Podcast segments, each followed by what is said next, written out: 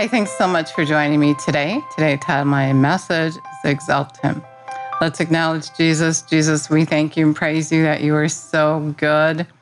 We thank you that you're so in love with us, that you came to show us the Father, and you're still showing us the Father. We thank you and praise you that you want to teach us today to give us your revelation knowledge as to how to live well in his kingdom so that we can be true followers of yours so that we're not mixed up and we don't get off track, but that we can be true followers of yours. So we're seeking, we're knocking. And we thank you and praise you, Lord, that you're opening the door to us. We give you all praise and all the glory. In Jesus' name, amen. God is so good. I'm so in love with him. I just love it when he gives us revelation knowledge and when he shows us his heart. And today I feel like he is showing us his heart. He's saying to exalt him and he's saying that we get in these habits of just doing things and not really exalting him, not acknowledging him. And then um, we get in a place where we don't really understand what's going on in our lives or where he is or why we don't hear him, and on and on and on. So I'm going to read to you in Matthew 15, verse 8. Um, These people draw near to me with their mouths and honor me with their lips, but their hearts hold off and are far away from me. And so Jesus was saying that um, Isaiah prophesied this and that it was true. And I just want to give you a little background. Um, the Pharisees said, Why do your disciples transgress and violate the rules handed down by the elders of the past? They do not practice washing their hands before they eat. And Jesus replied to them, Why you also transgress and violate the commandment of God for the sake of rules handed down by your forefathers? And you know, he's saying that to us today. We have all these rules and we live by hearsay. He said, handed down by your forefathers, which means we don't have our own real relationship with God, or we wouldn't be doing what someone else is doing. We'd be doing what the will of God is. He said in verse 4 For God commanded, Honor your father and your mother. And he who curses or rivals or speaks evil or abuses or treats improperly his father and mother, let him surely come to his end by death. But you say, If anyone tells his father or mother what you would have gained from me, that is money or whatever I have that might be used for helping you, is already dedicated as a gift to God then he is exempt and no longer under obligation to honor and help his father or his mother. So far, so for the sake of the tradition of the rules handed down by your forefathers, you have set aside the word of God, depriving it in force and authority and making it of no effect. Then he said, You pretenders, you hypocrites, admirably and truly did Isaiah prophesy of you when he said, These people draw near to me with their mouths and honor me with their lips, but their hearts hold off and are far away from me. Uselessly do they worship me, for they teach as doctrines the commands of men. So, you know, then Jesus called people to him and he started teaching. And I just know that God is saying to us today that we so easily go our own way and live by the world's way. And really, as Christians, He's calling us to live His way to consult him, even. You know, to seek his way of doing and being right is really honoring him. And he's saying, if you honor me, if you come to me, then you're truly a disciple. You're truly after my way of doing and being right. But when we just go through the motions of being a Christian, or we live by someone else's opinion, then we're really not honoring and exalting God if we would honor him and exalt him, he's saying, I would honor and exalt you. And so, in everything that we do, if we consult him, if we go to him, he's going to make our paths straight. But we have to have that understanding that we're really just um, living a lie when we're not living his way when we don't get up every day and have conversation with him, have a relationship with him, find out what he thinks, what his opinion is, far above our own or someone else's, we're not exalting him. You know, we might go to church and worship Him and listen to a sermon and not even be able to discern that sermon if it's right or wrong because we don't know God. We don't have a relationship, our own relationship with Him. And He doesn't call that honor. He doesn't. You know, if He's not worth your time to get up an hour or two earlier in the morning so that you can exalt Him, so that you can praise and worship Him, find out what He thinks, find out the plan that He has for your life then you're not honoring him. And then when you go to him, he's not going to honor you. We have to honor him. We have to consult him. We have to lift him on high. We have to realize his ways are higher than our ways. And we don't know anything without him. You know, I just think of when I'm asking him to answer a prayer. And he he says things to me that maybe some people wouldn't expect that God would say. And, you know, He calls me out and He tells me what my motives are. And even if my plans are not His plans or if my plans aren't good for me, He's always telling me truth and giving me correction that I had no idea that I needed. But when we honor Him as our Father, we're going to say, God, you know, what is it that I need to change or what is it that I need to do? I want to honor you. I want to find out what you're thinking. I remember one day that I was going to do something, and I'm not patting myself on the back at all. I'm just wanting to teach you his way.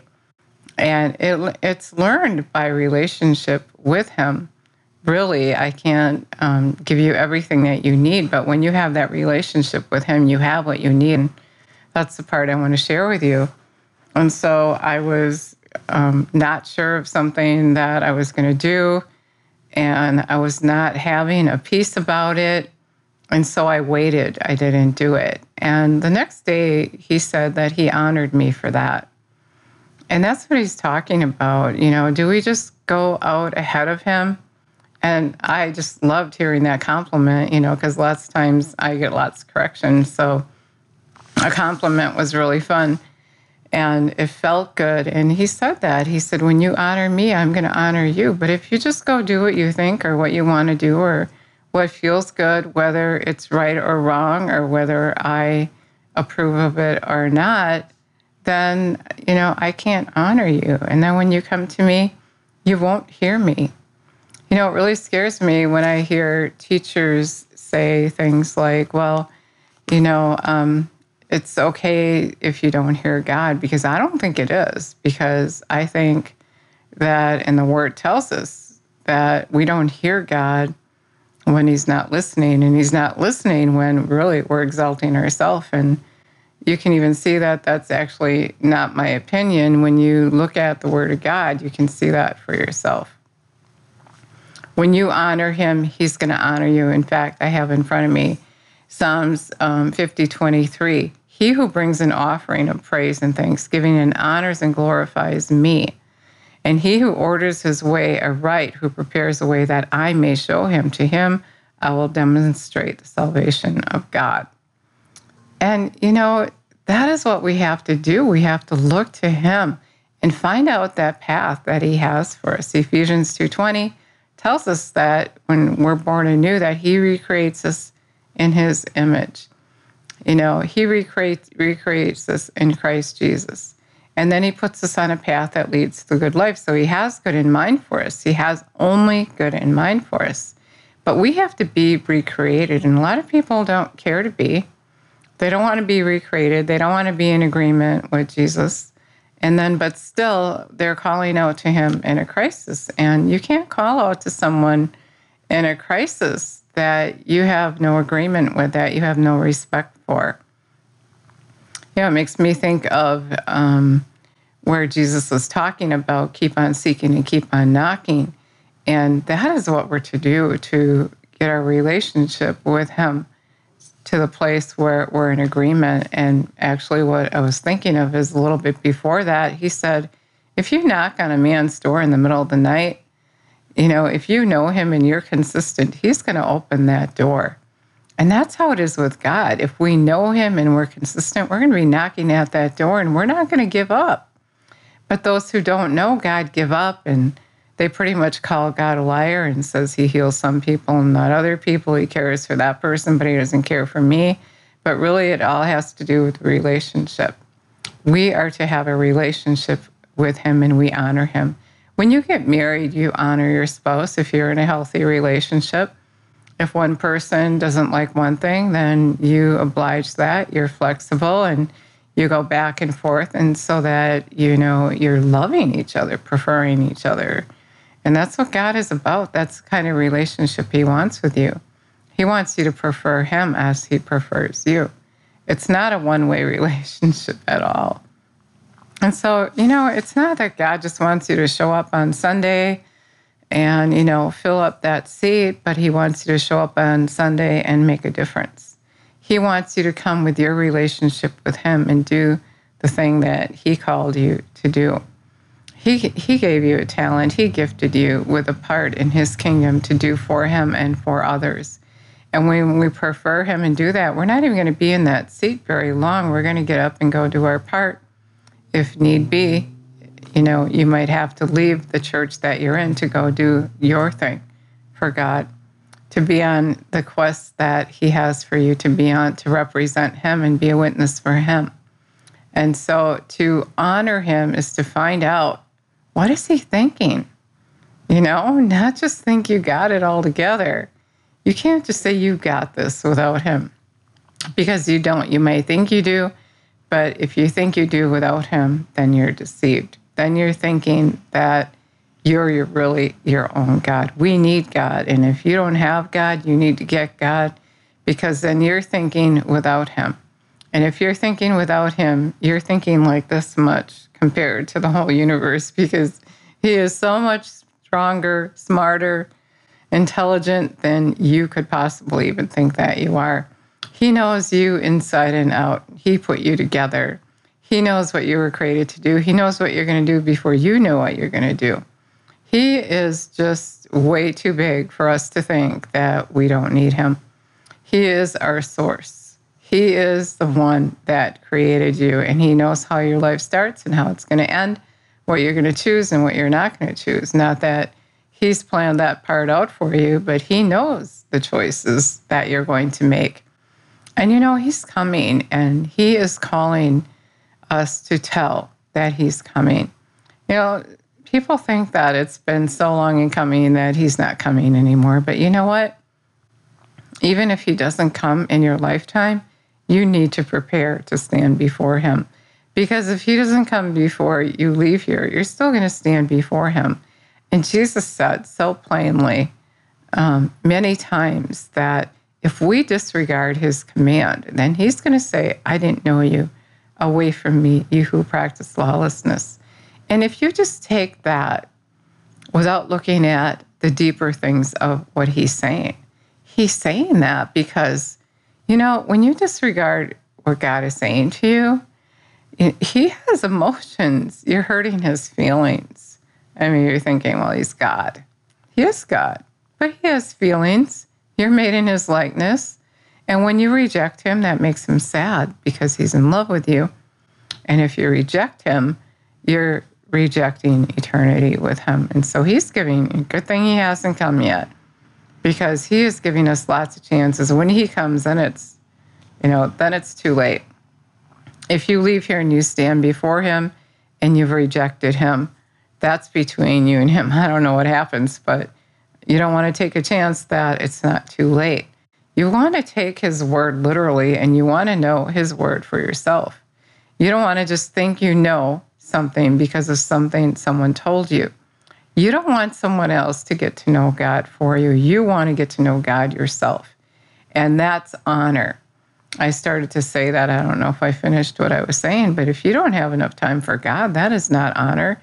If you don't know Him, that is not honor. If you haven't taken the time to know him, that is not honoring him. And then you can not expect him to honor you. And he's calling out to you. He's coming and he wants you to quick get it together.